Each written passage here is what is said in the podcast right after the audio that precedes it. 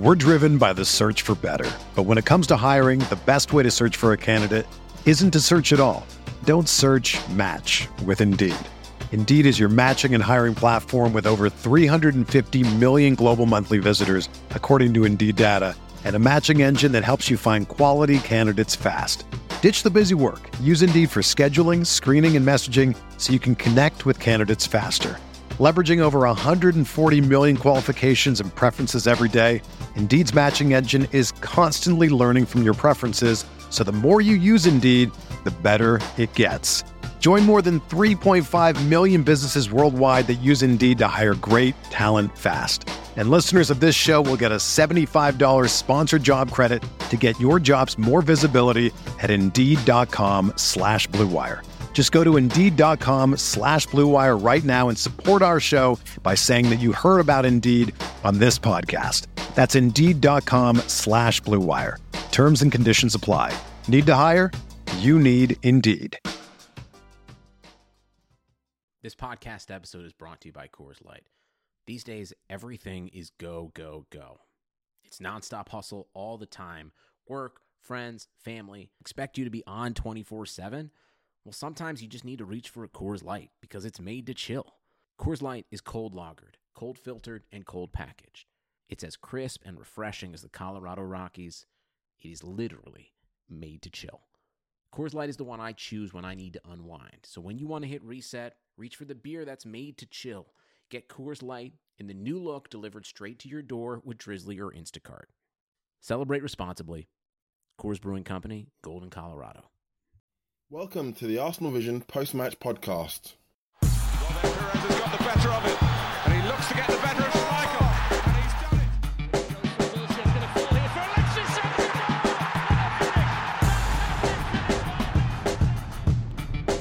Henri, chance, goal! This is Mean Lean from arsenalvision.co.uk. She wore a yellow ribbon in the merry month of May, when I asked why she wore a ribbon, said this for the Arsenal fans we're going to Wembley again. We've beaten Reading to um, play in the FA Cup final against Aston Villa. Was a slight shock today, um, but going back to the Arsenal match, yeah, it was a, a game I didn't expect, and that's that's my own fault. I'm really naive and been here before, and I'm sure everyone would have been screaming at me pre-match when I was um, a little confident of getting through to the final. The fact that we won eight games in a row in the Premier League, fact that Reading were languishing in where were they? Mid-table, haven't won for five games. Come on, it was a walk in the park. Surely this time, I know they say one-off games and stuff, but this isn't going to be a tight game. We're going to we're going to destroy them. They can't cope with us. But I don't know what earth they had for breakfast that morning, but they flew out the traps like nobody's business, and um, we couldn't settle for a little while. And the game was a much tighter game than um, I thought it would be. But before anything else, I've got to say, got to give plenty of credit to Reading for their performance because I'm sure, I know for a fact that a lot of the fans didn't expect anything like that before the kick-off. Reading around the blogs and forums for the Reading, Reading sites, more often than not, they were expecting to get, get beaten good and proper. And it didn't turn out that way, did it? But we rode our luck in patches. After all said and done, we were the better team on the day. We did create the, the better chances. And um, we we managed to get the win, even though the winning goal by Alexis was um, a tad fortunate to say the least. Did feel a little bit a little bit sorry for the goalkeeper. Not that sorry really, because that's life, isn't it? Really. Um, if it was our goalkeeper in the cup final against say Birmingham, I don't I don't I don't think they would have people would be too upset about it. So yes, Aston Villa um, overcame Liverpool with a, a really good performance. I thought today. You know, credit where credit is due. Tim Sherwood is making them into, into a really really good, decent decent little side he's got there. Really confident confident on the ball, and they were creating chances. And they were taking the game to Liverpool. They weren't just sitting back and trying to hit on the break, but they were actually taking the game to Liverpool, and they deserved the win. I thought. Uh, maybe I'm biased. I probably am, but yeah, Aston Villa in the final, and it is by no means a foregone conclusion. Hull City last season, Wigan last season, Reading this season tells you all all you need to know about the final. I'm not carrying any chickens or any eggs hatching and things like that. So yeah, it's going to be a 50-50 whoever turns up on, on the day with a performance good enough to win will win. Yeah, we shall see what happens then. But anyway, it's just James and Paul. To I say just, they're not just. They're fantastic voices on the podcast, and um, but there's no Elliot today. He couldn't make it, so it's, it's just a twosome. I'm gonna let them talk about the game and um, and back after the next game, which is Chelsea at the Emirates. Yeah, should be interesting, but doesn't really matter anymore. We just have to beat them for the sake of beating them. Yeah, enjoy the podcast. Back again soon. Welcome to the Arsenal Vision podcast. In the wake of our victorious victory over Reading in the FA Cup semi final, this is Poznan in my pants standing in for Elliot, who's decided to go on a two or three day bender this week. Uh, joining me today is uh, Gooner Fanatic 49, James Seago, as always, ever present in our midfield. Hello. Welcome, James. How are you doing? I'm very well. How are you? I'm doing great. I'm just So- sort of catching the last of the uh, Floridian rays before heading back to the Uck. Yeah, you're in the States this week, aren't you? I am indeed stateside. I'm on the other side of the pond.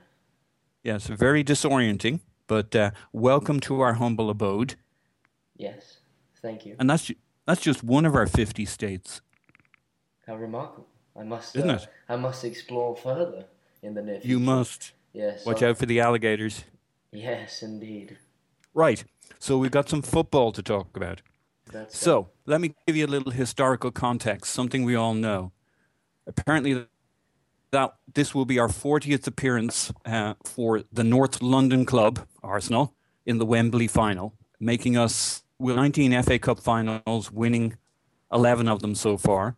Um, if we win the final, that'll be our 12th victory, and Arsenal and Arsene Wenger himself will have got six of them. So, pretty big historic ground we're heading into here. So, um, what was your general feeling on, on the game yesterday? Maybe we'll, we've got plenty to work through. Um, there was a lot of guessing in terms of lineup beforehand, as there always is. Let, let's talk a little bit about the lineup. Um, what were the big? How did you feel about this lineup? How did it match against your thoughts? What were your, your biggest surprises? Well, there was a lot of furore just before kickoff, wasn't there, regarding the lineup? Um, Yeah. The obvious change was Ospina to Szczesny. We all know Szczesny's the cup keeper. Whether that remains for the final is yet to be seen.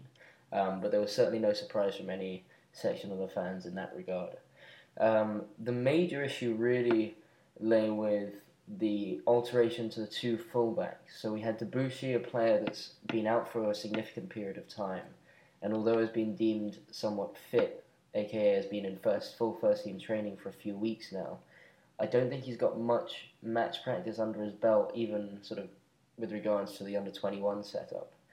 Um, so it was a pr- it was a bit of a surprise seeing him come in for Hector, um, although I had mentioned, although not sort of on, on, on the Twitter sphere, so I have no proof of such. I, I did feel that the, the fullbacks was was an area whereby Arsene was most likely to bring in changes, mostly because those are the positions in, in previous FA Cup fixtures that we've seen the most sort of change take place to. Um, and also, I think a lot of it was down to bringing Gibbs in, trying to bring Gibbs into um, the left back position ahead of Nacho. Um, since you know, let's not forget, I know that Nacho has gained a lot of um, affection from the fans now, and he has certainly been the, the stronger of the two players this season, and is certainly the first choice. For long periods of this season, there wasn't much to be made between the two of them, and a lot of Nacho's progression, you know, outside of the improvements he's made since playing centre back, um, a lot of it's come to also the game time he's been given. Um, and I think you know the benefits of having a large squad is to be able to um, have the option of bringing in someone like Kieran, who I'm sure many fans at the beginning of the season would probably have attested was probably the slightly um, was the more likely of the two to actually cement his place in the first team. Um, so you know it's a sign of the strength of the squad, but unfortunately in a big game like this, um, not having played as consistently as Nacho, sort of came to fruition throughout that match. Um, I'd say the two fullbacks, certainly going into, certainly for the full 90, look to be the, the, the two of the weaker players on the field. And, you know, pr- probably in addition to Danny, who came in for Giroud. Again, another particularly surprising alteration. Again, you know, we've got to look at the importance of keeping players fit, um, not overplaying certain individuals. But Danny had come in for the game against Old Trafford. Not, I don't think purely for sentimental reasons. I think um, the ability, you know, obviously the the slight amount of pace that he brings in, especially when we're playing Ramsey out on the right to add more pace to the side, was probably in Arsene's um, thinking. Um, Yeah. I mean, what did you think about that lineup as a whole? Yeah, I, I, I mean, on your point on the fullbacks, uh, the other surprising thing was that neither even Bellerin or Chambers was on the bench, if I remember correctly. Right. No, that was that Which- was actually the biggest surprise for sure. Yeah, I mean, uh, of the two fullbacks, I thought we'll get to the game itself. I thought Debuchy was at least reasonable. Uh, I, you know, I thought Gibbs really of the two of them was really the surprisingly the slower starter. Um, it really took him a long time to find his groove in the game, uh, if he ever really found it. We'll talk about that, that a little bit more. Um, but the fact that Debuchy hadn't played for the under 21s and hadn't played in such a long time, and both right backs weren't even on the bench, that surprised me. Um, to be honest, I did guess the back four. As you say, there was a lot of debate, but it, it was you could have gone a few ways, but it wasn't too surprising. But no no right fullback backup on. I guess Gabriel or somebody would have been it, but that surprised me. So uh, your Well, yeah, thoughts? Just, just quickly yeah. on that as well. I mean, because this was a big talking point before the game, especially with regards to the fullbacks. And I think Arsenal's thinking, for the most part, was that he was really desperate to bring Gibbs in. Um, and you know, we do have to look Yeah. at it. I know it's an FA Cup semi-final, but we were playing Reading, so you would think from you know naturally we wouldn't be tested as much defensively as we would, um, you know, say against you know like the likes of of, of the Liverpools or the Chelseas, etc., Premier League sides in general. Um, and uh, as as we've seen throughout the season, Arsene likes to have that combination of one more marauding left back with the pace that Kieran has, um, and one more sort of defensive minded in a Debuchy or you know perhaps even say a Chambers. So I, and Yeah. in general, I think going into the se you know, I think Debuchy still probably when fully fit is our best right back, certainly our most experienced. Um, and maybe it's one of those things where due to his injury, people have somewhat, you know, he's lost some of his luster and. Um, maybe he's gone down slightly in, in the way in which deem sorry fans deem his qualities. But I do still think it's surprising, especially to know that you're going to have to play him a full for a full 120 minutes if it did go to extra time, which it did, given the lack of match practice he's had. Yeah, I mean, I can see to your point. Um, you know, maybe the two fullbacks that were perfect for playing Reading, a big physical team who are planning to put in crosses. You know, I'd make the point that maybe Debuchy is the right uh, player for right back, uh, all things being equal. And Monreal, now with his ruggedness and having played centre back, was probably the stronger left back, just from a defensive, you know, physical, aggressive, uh, high energy Reading standpoint. So that's that's the one argument I can see for Monreal. But I wasn't surprised with the back four. Um, when we look at the the rest of the lineup, I guess the two biggest discussion points. I expected some kind of a surprise. It turned out to be Welbeck at centre forward. I was hopeful of Theo, but I knew that was a long shot. And then, not maybe astonishing, but certainly significant, Ramsey starting from the right. What were your thoughts on that before the match? And then let's get into the game itself. What were your thoughts before the match? And then how do you think those positions played out? Um, again, I wasn't that surprised before the match. It's the formation that we've used um, these last couple of games. It was particularly successful against Liverpool, um, where we played a, an extremely impressive pressing game, uh, which Ramsey certainly contributed to. Um, I think, you know, obviously, in Wenger's thinking is that he wants to play his, bring his best players into the um, into the starting eleven, and and with Cazorla being fit and Ozil playing the way he is, of course, and and being the quality that he possesses, um, Ramsey sort of having to be shunted out to the right in order to get into the starting lineup at the moment. Um, I think obviously long term you, you were definitely going to see Ramsey playing more centrally. Whether that in a game like against Reading where we really um, and actually quite importantly had a, a, right back in the ilk of Debuchy who doesn't get forward and doesn't display the kind of width that's, that someone like a Bellerin does. He doesn't really give Ramsey the opportunity to come infield as much as he'd like.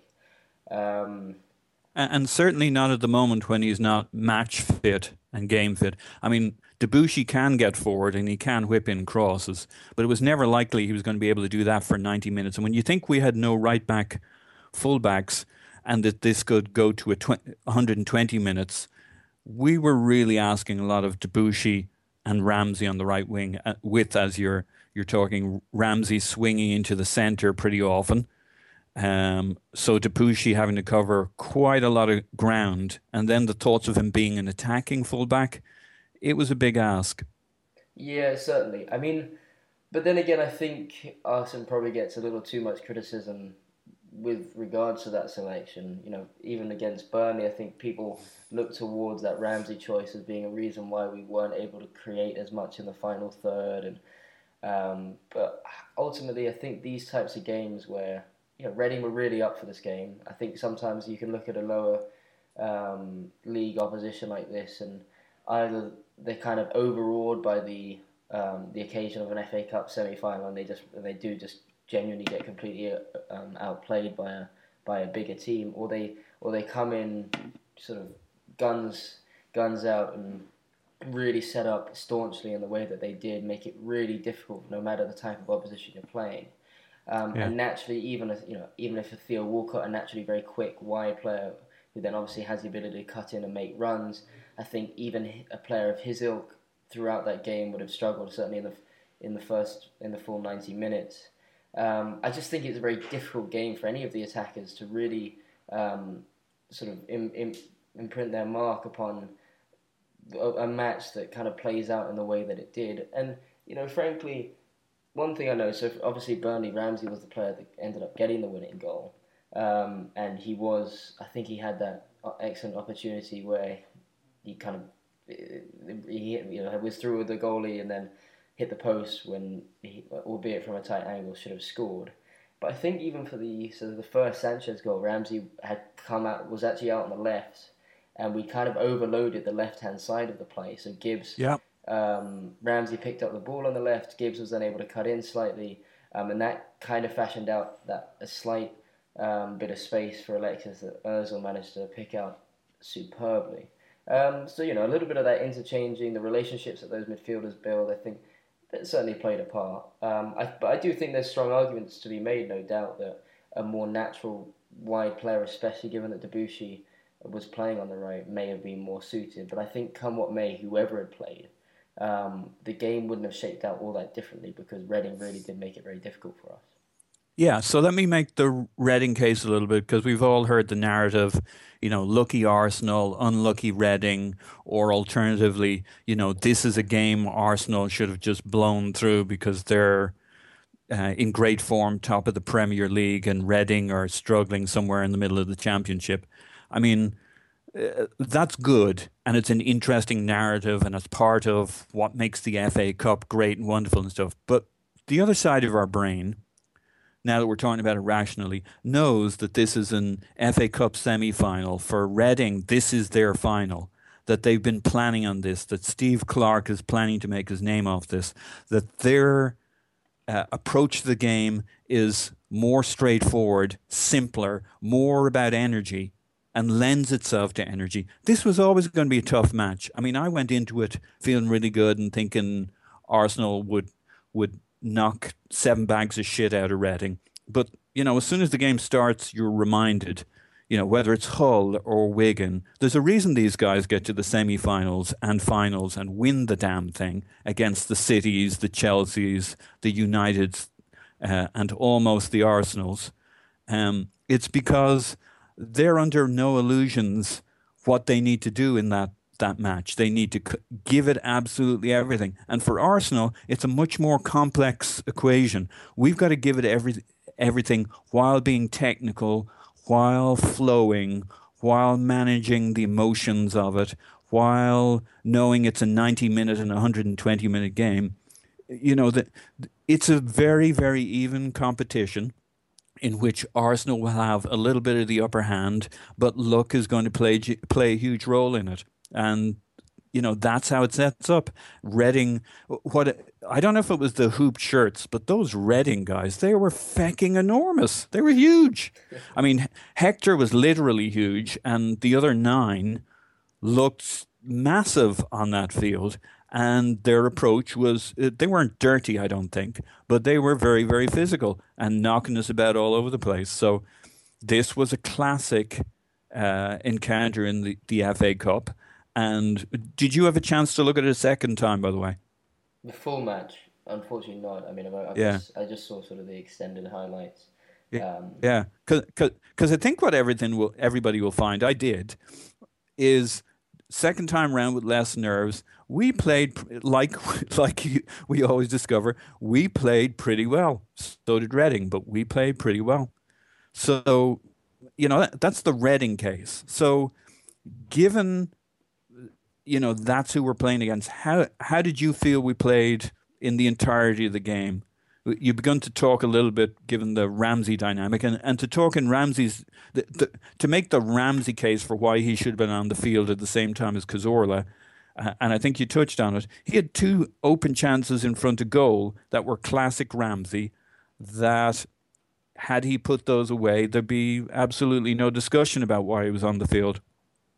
Absolutely. I mean, you know, again, just very briefly uh, adding to your point is that it's, it, as you say, it's, it's, really no coincidence that we regularly see the likes of these Wiggins, you know, who don't forget beat Man City before taking us to penalties in the semi-final and facing a Reading in the semis. Is that cup sets take place very frequently in the FA Cup, um, and that's because of the emotion involved and the amount of passion and the the kind of the way in which these uh, lower teams are able to sort of up their game and um, the approach that they're able to take against a lot of the bigger sides. So naturally, in a game like this, I think it was going to always be a game where there weren't going to be too many chances um, to be fashioned out. I, we we were never tr- te- we weren't tested all that much defensively. I don't.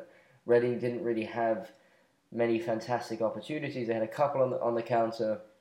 There was one quite early on where I wouldn't know who it was um, and a decent strike from distance was straight uh, on the edge of the box with quite a lot of space, and he hit it straight at Szczesny. And obviously the goal that they scored. But you know that aside, Reading were always going to be living off scraps. I think Mackie was was extremely good for them, um, holding up the play and trying to start up any counters. But naturally, it was always going to be a game that panned out in a similar way to what it did, unless say we managed to.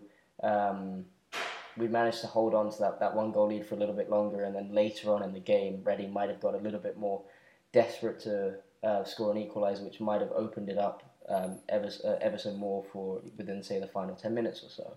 Um, yeah. But that being said, I think, you know, we had a lot of um, good playing, you know, a lot of technical players in the final third that were able to um, keep possession of the ball, um, especially, it was extremely tight in that final third. It was very difficult to find ways in behind the back line, and it's really a reason why I'm I'm not a big proponent of having, say, a Theo Walcott having started ahead of Ramsey on the right. Maybe there's more arguments for Giroud to have started and Welbeck play out on the right, um, but I just don't think there was really much space. There was so few opportunities for us to get in behind that Reading back line. We saw it happen with Sanchez, but a lot of that was down to the way in which Ramsey as we as I've touched upon and you touched upon earlier, was came into the left, um, and uh, create fashioned out the smallness of space for Özil to find that pinpoint pass in between a whole host of Reading players. I mean, even that one time we were able to get through was extremely congested in there.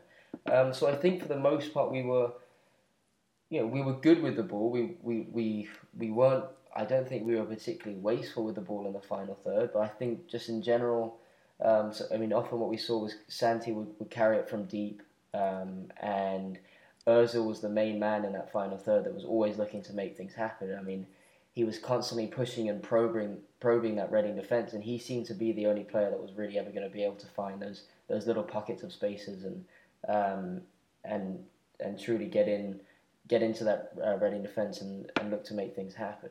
Yeah, Ozil was great from the get go, wasn't he? he? He just stood out. He was the one guy who really knew what he was up to for 90 to 120 minutes. I mean, everybody wanted to do it, but he knew what he was doing, how to get it going. He was turning the screws, he was getting it going. It was always going to be frustrating, in, in particular, that first 45 minutes as a game. Um, and when I look at, when I looked at it a second time and went looking for who actually played poorly, really, you know, Gibbs had a few fluffed moments and got himself in trouble, but actually mostly managed to bail himself out of his screw ups with a little help from his, his colleagues. Um, and to me, the only other disappointing player in the first half was maybe Welbeck, just because he was a bit anonymous. I'm not sure it was particularly his fault. I think he was always going to be frustrated against Reading, uh, the way they were set up, they were organized. But what always gets me about these, you know, the two banks of four you're facing, is that I never think we mix in enough really clever balls over the top to mix it up. You know, we move it one side, we move it the other side, we play, try and play it the, through the middle, and then we we do it again and again and again. And the, you know, let's get to the Ozil assist to the Sanchez control. Um, but really, what that was about was Ozil deciding that's enough of that crap. I'm going to play a really clever ball over the top um, which we really pretty much hadn't played for the first half. That's kind of what broke that thing open. Yeah, I mean, listen, it's a it's a combination between the two that we can uh, hope to see you know happen plenty of times in the future as well. It's it was you know delightful to see the two the seventy seven million pound men uh, combine in such fashion. I think it's a lot of it was a type of goal many Arsenal fans had envisaged when we saw that the two players would be playing together. Um, and it really is a truly exquisite ball. I mean, I do agree. You know, ideally, you want to be playing a decent amount of those balls, and uh, from an Özil type player to find someone who's who's breaking, who's, who's found that little pocket of space and breaking in into the box and behind that Reading back line. But it's such a difficult play overall to um, execute because you've got to you've got to time the run perfect. A the, Reading defense or the opposing defense has to make has to make an error. And in this case, I think it was the way in which we overloaded the left. Like with Ramsey coming from the left, Gibbs coming in too, and then cutting inside, so the right back didn't really know to track. Then that gave Alexis the split second to um, get in behind that man and for Ozil to spot the run immediately and then to execute the pass perfectly. Um, yeah, Ozil, Ozil had a lot of time to make the perfect ball there, didn't he? He did, but that that still didn't take away from how difficult it was to actually nope. um, yep. to actually implement. Um, I know, you know, I'm not entirely sure. I think maybe in those scenarios, we don't often tend to see the ball being chipped over the back line when you have those two banks already set up and we're constantly passing it around the edge of the box, going from right to left and constantly trying to fashion out the space. But I think part of that is down to when you're when you're constantly moving the ball around, you're waiting you're almost waiting for a red, for a defensive error to take place before you can actually take advantage of um, of something of that ilk. I did see us on the you know on certain I guess you would refer to them as counter attacks where, where we'd have we'd have fewer attackers in their half and we were you know over the turnover of possession and Ramsey was often trying to sort of flick the ball over for Sanchez um, who often had a couple of defenders um, around him that he'd have to beat. I just don't I, I understand what you're saying that you'd like we'd like to see more of that take place. I just don't know how viable that I don't know how much you can really account for that going into a, a game because it's really just taking advantage of an error that take, takes place um, it, in the defensive it, system that, that you yeah it's it's really tough to do. There's a reason there's a reason it's not done very often. But you know when you got 45 minutes of us having them on the rack against two banks of four part of the reason, this is just my pet theory, is that not only are they in two banks of four, we get into a little bit of a rut in our thinking. And, you know, just to shake it up. But that's just my, my pet peeve. When I see it done right, every now and then I think, man, that's that's the kind of thing that really stirs the pot and makes the other four, even if it doesn't come off, it makes the other 44 minutes of the game gives them something to think about. It's kind of like the run in be- behind that sometimes Theo can pull off, even against those two banks of four. That's why I don't mind seeing Theo in a game like that because he's going to continue to threaten on the right and give them trouble making those runs. But that's again, that's another one of my personal uh, foibles. Uh, where people say, "Oh, well, they're going to sit deep and it doesn't suit, suit Theo." My personal feeling is Theo still gives them conniptions and can still turn them around and still create trouble for them because he makes those short, sharp runs in behind and they freaking hate it. Sure. So, but anyway, um, Sanchez and that close control. I mean, I, I think what really made the goal because when you look at it, it, go, it actually goes through the keeper's legs, and I didn't think it did at the time. Uh, you know, they talk about l- Arsenal's luck, but uh, and Reading's lack of luck, but everything that happens in a game has some portion of luck in it.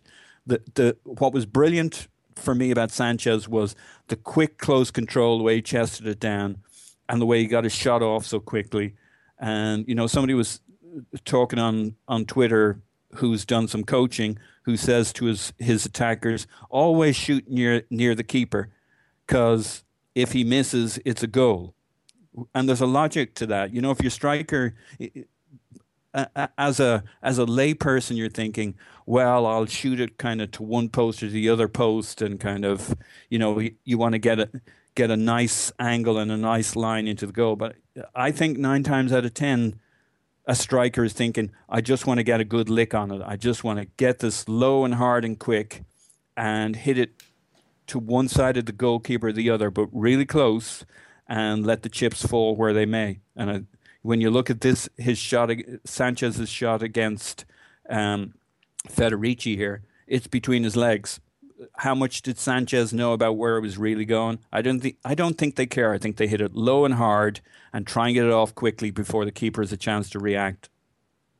Yeah, I think the low component to that is certainly um, probably the most important. Um, if you're gonna if you're gonna keep it in and around the area of the goalie, then then keep it low rather than at a height that's easy for him to sort of parry away. Because as soon as you're forcing him to use his feet in that split split moment, it's a lot more difficult for the keeper to deal with. Um, yeah, I think the composure shown from Alexis there was a true sign of his quality because when that ball first came in and he took that first touch, I thought he was he was going to take a quick, he was going to quickly um, let it off. But to have that um, peace of mind to um, to dummy it, shimmy it away from from the defender coming across, and then um, and then to finish, I wouldn't necessarily with a aplomb because I think there are many finishes where uh, Thierry Henry was fantastic at it, for example, where you yeah. you see that the goalie's legs are open and you specifically aim for between the two of them. Yeah. And I didn't get the sense just because of the way Sanchez connected with the ball. I think he just it was more of an instinctive finish. Um, yeah, get it off quickly. Get it off quick, and you know, as, you said, I mean, you know, it's, it's certainly once you once you've got the ball low, as, as long as it's on target, especially from that kind of distance, um, then I think you let the uh, you let the probabilities play out, and on this yeah. occasion it did. And you know, I guess we'll talk about it soon, but in in a very different way. But in it, it sort of it was very much the same thing that took place for the second goal, but um, with yep. regards to you know keeping it low and and in around the area of the goal and playing the odds. And guess what? You know the the whole luck thing. We'll get into it a little bit more, but luck cuts both ways. We had 23 shots on target or 23 shots, sorry. Um, we had plenty of other th- opportunities that were non shots that were opportunities. You know, sometimes the mass of water building against the wall, that's your luck. You know, statistically, we were going to have the luck, and that's the way it played out. I think the one area where Reading had some bad luck, really, um, beyond the flubbed save, was I had a couple of uh, offsides called in the first half and throughout the game where it was pretty marginal and maybe they were a little bit actually onside and you know attackers should get the benefit of the doubt but it was, it was certainly pretty uh, pretty close um, on the other hand they were pretty they weren't dirty in mind but they were pretty rough and physical. And the the ref what did you think of the refing? The ref just let it go. I mean, some t- some of his refereeing worked for us in the totality of that game, but in terms of the physicality, which was obviously going to impact on our style of play, our fluency, our control of the game, he basically let you know the chips fall where they may. Yeah, I agree. I mean, certainly when you're caught up in the nerves of the game, sometimes it's difficult to really pay too close attention to the way in which the ref is um, um, is refereeing the fixture. Um, Yeah. But it, I did get the impression that um, he was allowing a, a pretty physical game to, to play out, which I think is fair enough in an, you know in an FA Cup semi final. Um, I guess it shouldn't really matter necessarily the, context of the match, but I don't think it was any. It, it was particularly outrageous refereeing, and I certainly think he was pretty consistent in the way in which Yeah. he imposed himself. I think the biggest issue you could tend to have is if if a referee lets a lot of physical challenges go, but then starts penalising, you know, a certain team for very for very similar challenges that take place um, later on in the, in, in the game. Um, partly as a result result maybe of like making up for an error or or just you know poor- refereeing as we tend to see so frequently. Um, Yeah. But I think you, you're definitely right with regard to the offsides because naturally the way in which Reading set up, they were more likely to um, create chances on the counter, thereby uh, with the with the line, high line that we were playing, somewhat you know there are going to be more sort of offsides or more offside potential calls to be made for um, for a team that's playing in the way that Reading were. Um, so I Yeah. think there were definitely a couple of where there was one in particular where Pogrebniak or however you pronounce his name was seemed pretty seemed pretty uh, clean through on goal, um, and on the replays it did look like he was he was level. And Yeah. I guess as a Reading fan, I, I wonder what your thoughts are on this, but there was that moment. I think was it in the second half where um, the ball was pl- the, the cross came in from uh, Reading's left and it hit Debuchy's arm. Um, you know his arm Mm. was flailing out to the right. He didn't he didn't bring it out to meet the ball, um, but his arm had remained away from his body, and the ball certainly it was certainly ball to hand, but it Yeah. wasn't you know his arm wasn't close to his uh, it wasn't right next to his body. So you know there there are, there are definitely certain referees that would would have given it or potentially Yeah. would have given it. Um, whether or not it, it was the wrong or right decision is, is a tough one to call, but we were certainly lucky in the sense that it was definitely one of those that they could. They We've seen gone the them given, way. yeah. Well, and, and my quick thought on that was Debuchy was actually running. He was actually building up to a sprint. Now you can't run without moving your arms, so it, it's not like he was flailing around in a standing position. You know, he was covering back, he was tracking back, but his, on the other hand, his arm was right out there when it was hit. So we've often seen those given, but it was a natural position for his arm. So, but certainly breathed a sigh of relief when he when it wasn't given because it was well away from his arm, in my in my opinion, for good reason. Right. Apologies for the uh, the phone that's going off in the background. um, but yeah, no, I, I no, I, I do agree with that. But uh, you know, obviously, in the moment of the game, it's tough Yeah. for a referee to sort of like contextualize it in that manner. You know, so you know, Debuchy's he's tracking back and he's in full sprint, so therefore, like naturally, his arms are going to be fading out slightly, and thus, you know, that's that's the reason why that, that that's the major reason that's led to the ball to hand. Um, but yeah, I, I, I don't think it's clear cut. Um, I'm sure many Reading fans would, would rightfully argue that it should have been a penalty, and I think we can quite comfortably make a, a case for it not being a penalty. But I think the key really is when you look back on that game, it was definitely a decision that, um, as we as we say, could have been given as a penalty. So in, in there is a certain amount of luck involved that the, the referee decided not to. Yeah, I guess my feeling on it was I was quite frustrated by the refereeing to some degree, but I don't think in in the where it cost us was our fluidity and allowing them to be very physical. Um, but I don't think there were any big decisions against us, and there were some some reasonable sized decisions that worked for us. So, and it did let the game flow, and it was a good semi final, and so you know, there's always something to say on refereeing. I didn't think it was it it was. Uh, I, I don't know don't know that it was great refereeing, but in the end, I was okay with it. I guess we got the result. So we got a first go, a first half goal, with five minutes to go. Uh, we've been doing that quite a lot recently. It Probably has a lot to do with why we keep winning.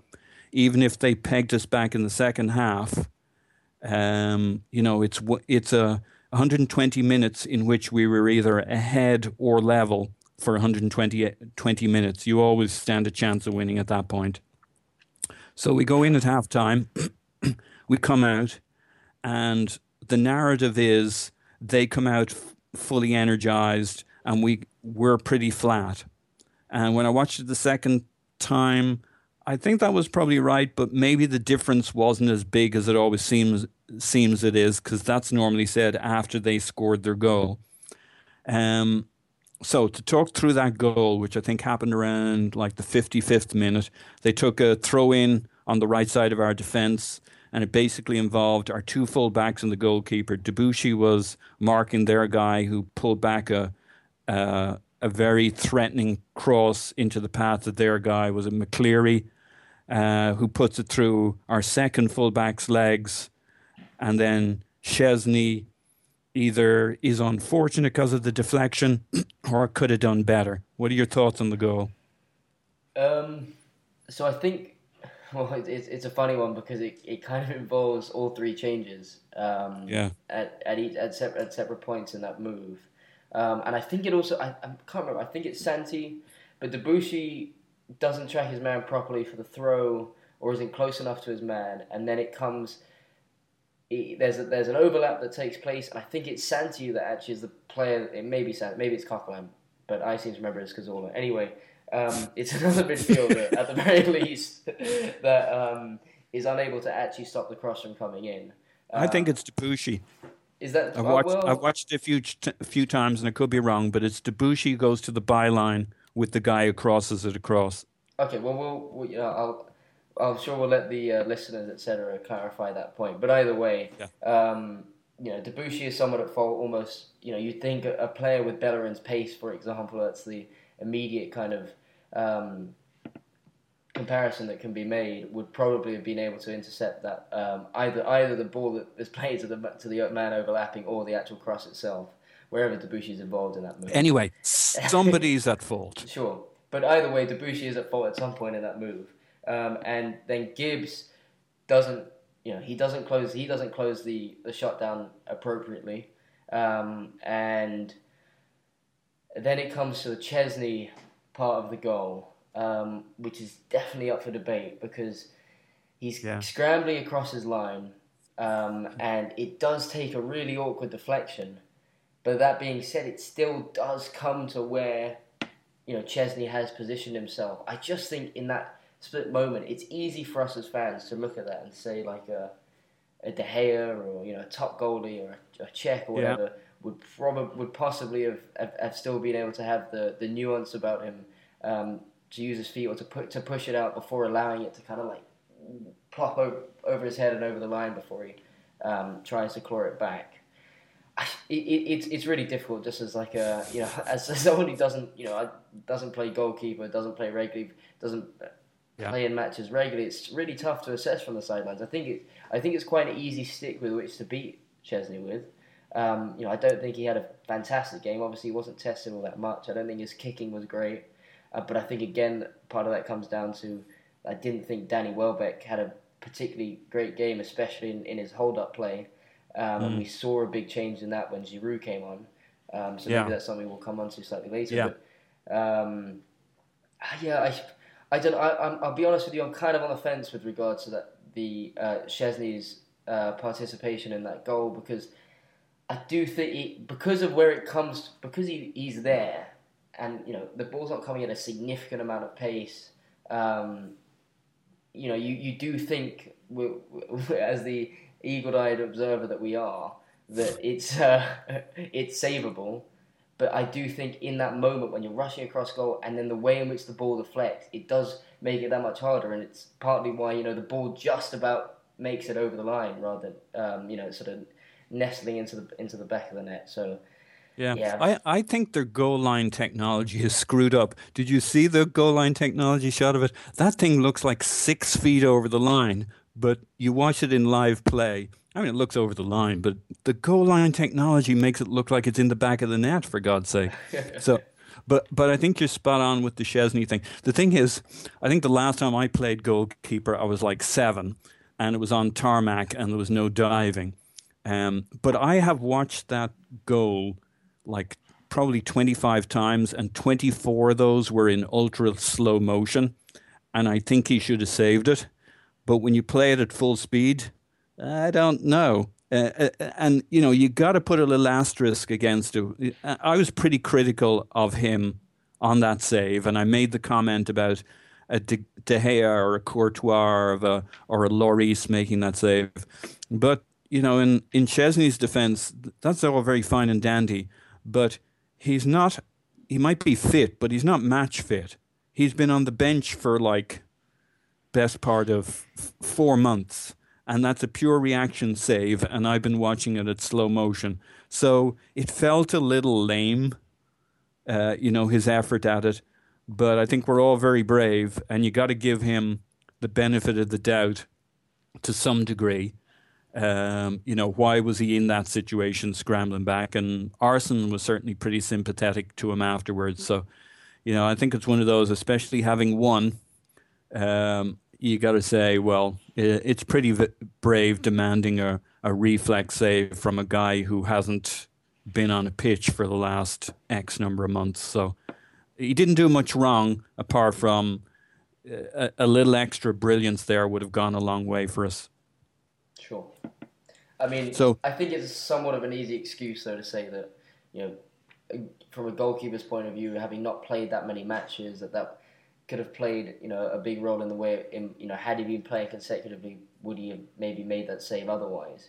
You know we talk a lot about a goalie being able to play a full 90 minutes and for 89 of those minutes to not really be tested but then to to have the ability about him and the and the concentration to to make that big save when it matters especially you know a, a side like Arsenal is often going to dominate games but might be susceptible to the odd counter attack and and thus like the the amount of times that a goalkeeper is brought into action is sort of few and far between.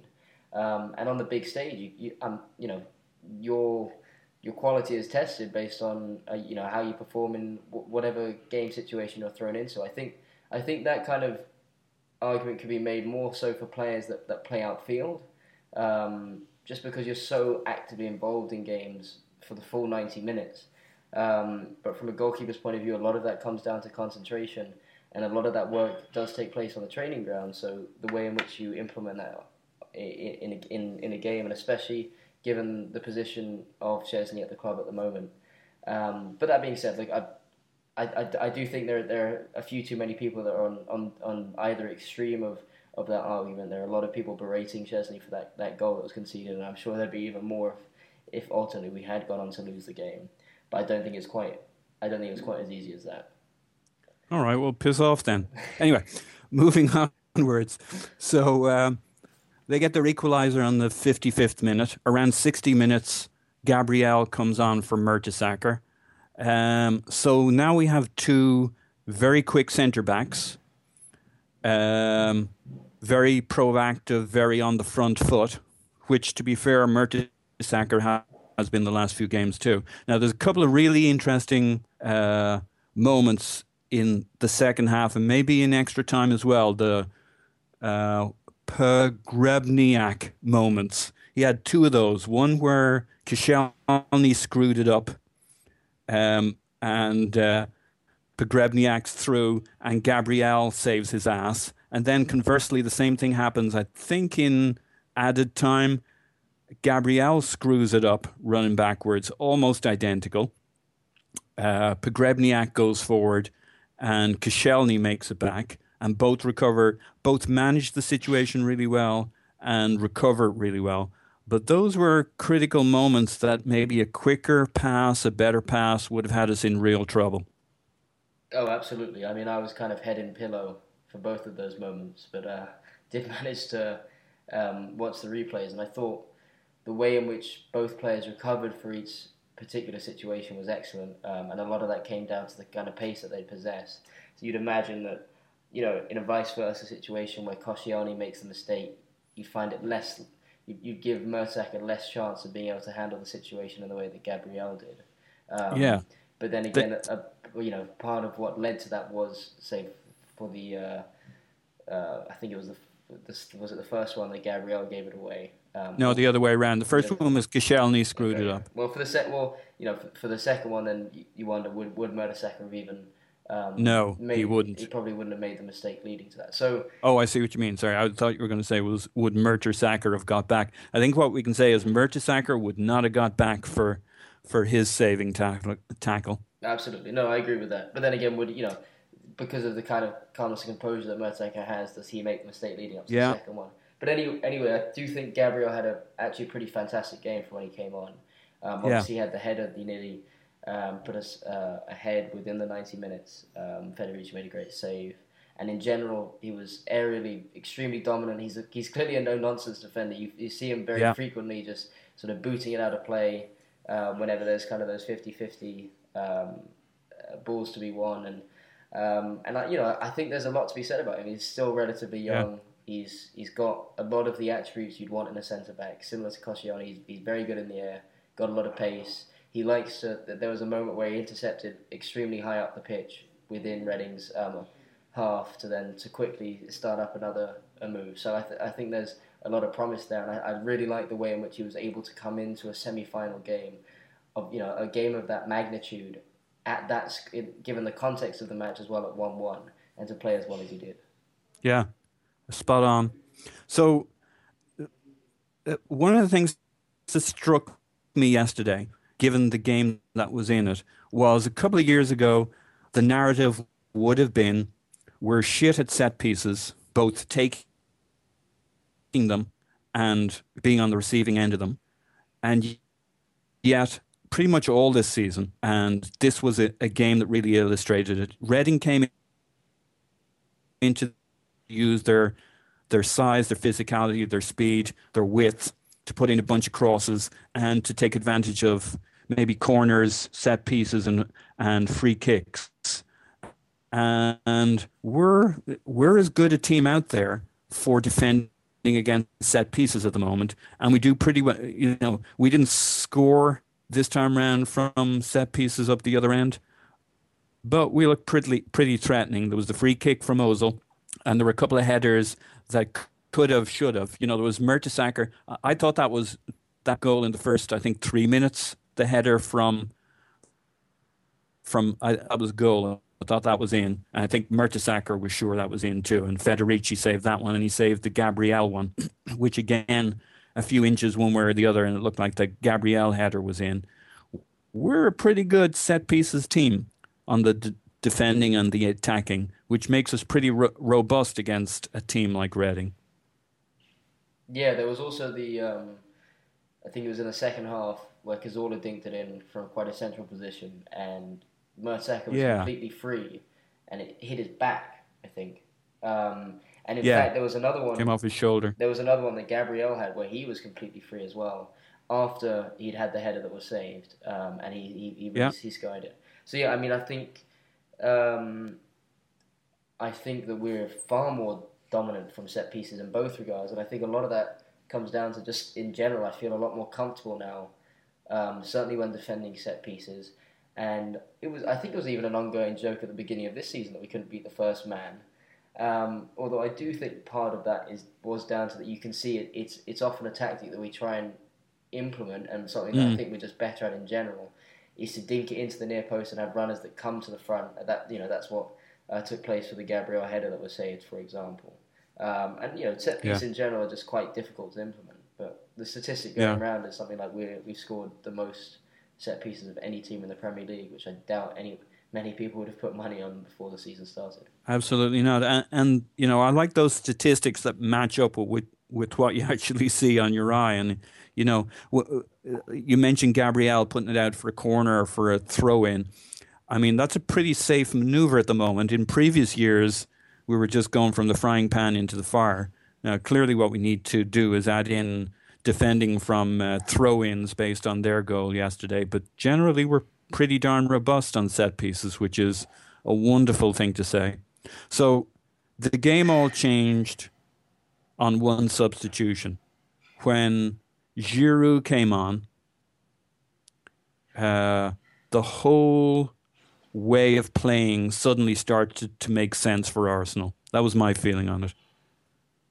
What were your thoughts? Absolutely. I mean, obviously, you know, we we tend to take a positive light in the light of a victory, Um, but I think the one negative component, especially from an attacking point of view, um, Reading's industry and um, compactness aside, was I really thought Danny had a particularly poor game.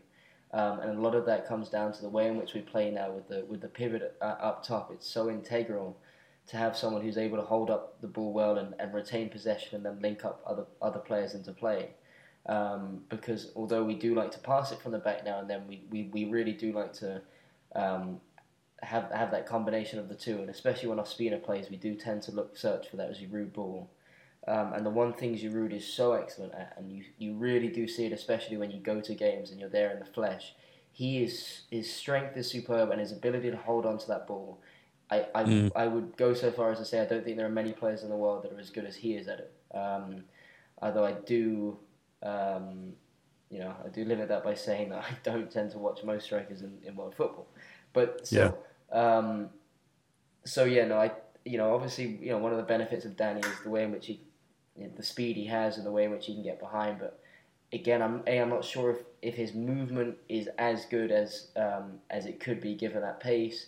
Um, but that you know, it, it's a tough combination to to implement given the setup we have with using that striker as um, as the focal point. Um, but a lot of things bounced off Danny, and a lot of uh, a lot of times he was losing the aerial duels, and that completely changed once Giroud came on. Um, it was a stark difference. I mean, within 30 seconds of coming on, he'd he'd, muscled a Reading player off phenomenally, and he, he sort of brought the ball down exquisitely before then, you know, p- playing it back into the centre of the pitch. And there were a couple of times, and especially, you know, it's so important as well when, when we take a lead and we're looking to relieve pressure by having a lot of players behind the ball and Giroud staying up there, and you might have two ready, two opposing defenders challenging the ball for, with him, and he often is the one that comes out on top. Manages to hold on to it for that few seconds and wait for a couple of supporter, supporting men um, to surround him and, and, and retain possession, and it, it relieves so much pressure for us. Um, and I think it made a big difference as well in the way in which we attacked at one-one. Um, and also, you know, even on the ground, he's you can see the improvements he's made um, in so many aspects of his game. Technically, um, he, and he's so good at finding those little balls in, in and around the box. Um, I think he was, uh, you know, there was that little one-two he played before uh, uh, with, and, and, then sort of made that run in for the chance that Özil um, fed him. And I think mm. there was another one where it was Sanchez. There was a little in one-touch play that was played around the box, and then Sanchez had quite a, a, relatively simple ball, I thought, to play through. Maybe it was what was it back to Giroud who'd ran through and he just overcooked it slightly. But we looked mm. at, in general. I thought we just looked a lot more threatening when Giroud was on the field. It was night and day, and uh, it, it's tempting to say, though. I think we would have struggled against their organisation in the first half, regardless. You know, Giroud did come on when the game was getting a little bit more stretched and the legs were getting a little tired. In fact, so much so, he seemed to go full uh, Ronaldo at one stage up in the right corner box. He was doing step overs, he was doing tr- tricks. Uh, he was having the time of his life. But um, it is tempting to think that maybe the one reason we didn't get them into stranglehold in that first half was, you know, Welbeck isn't Giroud. Um, and the other problem was by the fact that Welbeck was somewhat nullified in the first half. Had we had Giroud on as centre forward and Welbeck on the right wing, we would have had the Giroud effect, but we would have also had pace and threat in behind. So I think we lost two things by playing Welbeck at, at centre forward, but that's all in hindsight. So um, that took us. Uh, obviously, major change when Giroud comes in. Um, confidence level, style of play, everything seems to ramp up a little bit. Uh, with some really good, uh, apart from a, a, couple of brain fart moments, uh, which we pretty much talked about with the our centre backs. Uh, on the one hand, screwing it up; on the other hand, redeeming themselves. Um, it it felt like we really had the game there to be won, and we went after it goes to goes to added time one more time. Uh, comes on at around the, I think it was uh, ten minutes into added time with about twenty minutes to go. Um, my feeling, obviously, I'm a Walcott man. Frustrated he's not getting enough minutes so that he can become as brilliant as he was, or starting to be as brilliant as he was when he got injured. He looked pretty dangerous, but probably not in the final part of any move. But he certainly came at it with a lot more pace and livened things up. Um, but it seemed like he never really got into that final position, but was itching to. Um, and that was our final substitution at that point. So we are all in at that point. Um, at uh, 103 minutes, I counted. Um, there's the Ramsey moment where he drives at Federici and Federici has no clue where it is and it pops over the bar. And that was the last time he was to be lucky. At 105, uh, Sanchez uh, scores pulling in from the, the left wing and we get our nose in front. At that stage, looks like we got the thing wrapped up and we kind of play our way out of there. Um, so it really did seem like it was the the Giroud move that changed everything else. Everything else seemed to kind of flow from that. Was that your feeling on on how the game kind of ramped up and, and then played out? Yeah, I mean, I think the Giroud change made a huge difference. Um, and obviously, that combined with the added energy he was able to bring just from a fitness standpoint. Um, but I think actually the Walcott change, although I was a little flabbergasted by it at first, taking off mm. Coquelin, although at that time we did need the, the second goal, I was impressed with the way, A, that he carried the ball. Often a criticism I have is a lot of his paces is often used um, off the ball. The runs that he makes, there's no denying that, he, that there's not many be- better um, at doing that than he is. Um, but often he can be somewhat lackluster carrying the ball from deep and actually being able to start counterattacks and and, conti- and continue them on. But I thought he was actually excellent at doing that, which was important both yeah. from an attacking standpoint, but you know more so when we started defending. His ability to um, to retain possession and, and use Giroud and then um, yeah. and then ultimately keep hold of the ball in the final third. And you know what? Yeah, I, I think really... that that's a good point. There was a real threat and menace about him with the ball. Uh, that's that's really what I was trying to get to. Although there wasn't a final end product, it did feel like it was another piece of the energy that pushed them back and kind of gave it while the game was going to and fro with Giroud and I thought Walcott. Uh, now I have to say when uh, when we made the substitution, pulled Coquelin off, I was thinking, oh my God, Monaco part deux. Yes, no, you know, I, I, Oxlade I, Chamberlain comes on, scores the goal, but at the price of taking Coquelin off, and we're just wide open at the back. I was equally fearful, um, but fortunately, without good reason. And one of the um, things I was most impressed with, actually, um, was once we taken the lead, the way in which he supported Debuchy on the right. Um, who, funnily enough, I thought after the, you know, I was really concerned about his match fitness to be able to play a full 120 minutes, but I think he actually improved maybe as almost as the game went on. Obviously, he was he was wasn't able to get us forward as much, but maybe the, also the context of the game suited him slightly more as we had to sit a bit deeper once taking the lead, um, and of course the aerial presence that he um, has over say someone like Hector. Um, but yeah, no, I, I, was really impressed with the way that Walcott was was tracking back a lot. He was providing a lot of lot of support on that right. Um, he was really putting in a strong defensive shift. Um, something about him that we I certainly tend to criticize quite a lot. And even you know even still, I think I, I well, I actually I, I forget a specific game to refer to, but I've I've known in the past where even when we've we've been leading and, and looking to defend the lead, Walcott tends to try and be the player that still remains on the halfway line to almost you know sort of secure the game beyond doubt, rather mm. than attending to his defensive duties. Um, so I think you know maybe there was also clear instruction on you know on, on this occasion from from Arsene to to really help out Mathieu. And I think he did that actually, well. it's interesting you say that. Now that you say it, there was a clip of Steve Bould intensely talking to Walcott and I was struck on a few occasions how deep Walcott sat while others went forward. So I think you're onto something there. Indeed, they, they do tend to call me Sherlock Holmes um, around these parts. Shirley is what they call you. Yeah, so uh, it was a little bit anticlimactic climactic once we got the goal. I don't know if it was the nature of the goal, but it almost felt like the air went out of, out of the balloon, didn't it? Yeah, I mean, I think Reading at that point were just They were cooked. they were they were completely exhausted and cooked, so um, they didn't really have much attacking impetus. And really, the, the the strategy for them at that point was really to try and take it to um, penalties. And you know, most of their chances in general, that anything they were able to fashion out, tended to be on the counter attack.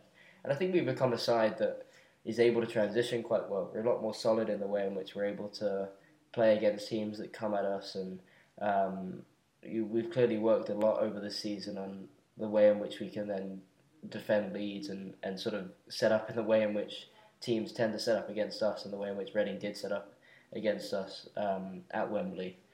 So I, I, you know, I, in general, I think when we do adopt that tactic, we tend to be a team that's pretty difficult to break down as it is. Yeah, I think that's right. I thought Coquelin was great. He had a couple of flubbed moments, which he mostly recovered, but uh, and a dodgy pass again in midfield, which he recovered or helped recover. But I thought overall he was a huge difference maker. Even though for much of the game it felt like it was Ozil, Sanchez, and nine other dudes until Giroud came on. I thought he was the other. Now, when I watched it a second time, I spent a bit of time watching Santi. I thought Santi was really good doing what he does, playing it out from from midfield and up. I thought if you get a chance to watch it again, unless you caught it first time round, I thought Santi had a really good, quiet, kind of Ozil like keeping things ticking it over, joining the dots. I thought Santi in particular impressed me that I hadn't noticed clearly the first time round. Now, that said, um, we got our victory.